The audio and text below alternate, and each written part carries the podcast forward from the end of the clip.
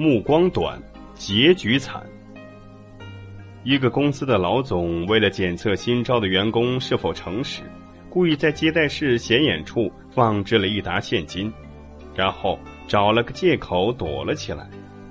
这种考验大多数人都能通过，因为明摆着公司人多眼杂，即便拿了也无法顺利出门。但有一种利诱却善于裹着糖衣出现，极易让人头脑发热，做出后悔的举动。我的一个朋友原先在一家国有大型企业上班，有一年，该企业改制，出高价鼓励员工买断，也就是拿钱走人，从此与企业两不相干。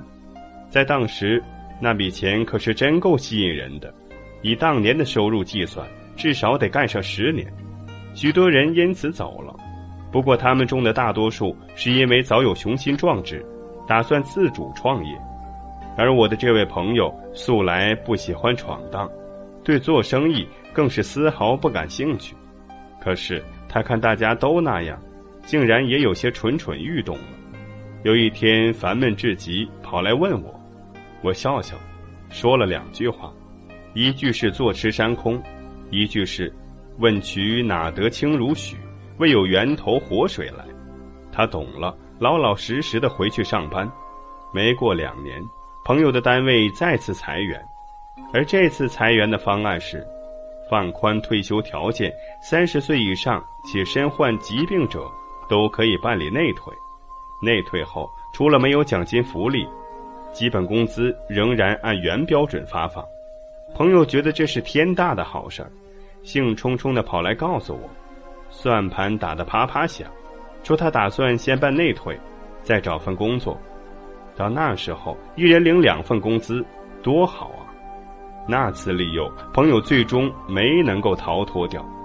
然而，事情在短短四年后发生了巨变。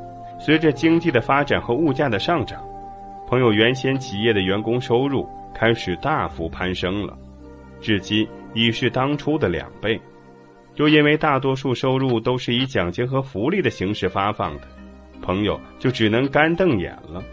更可惜的是，因为业务发展的需要，该企业近两年在省城设立了多家分支机构。朋友的旧日同事中，和他一样的中坚力量都已经被陆续的调到了省城，工资巨幅上调不说，光房补就是他退休金的两倍。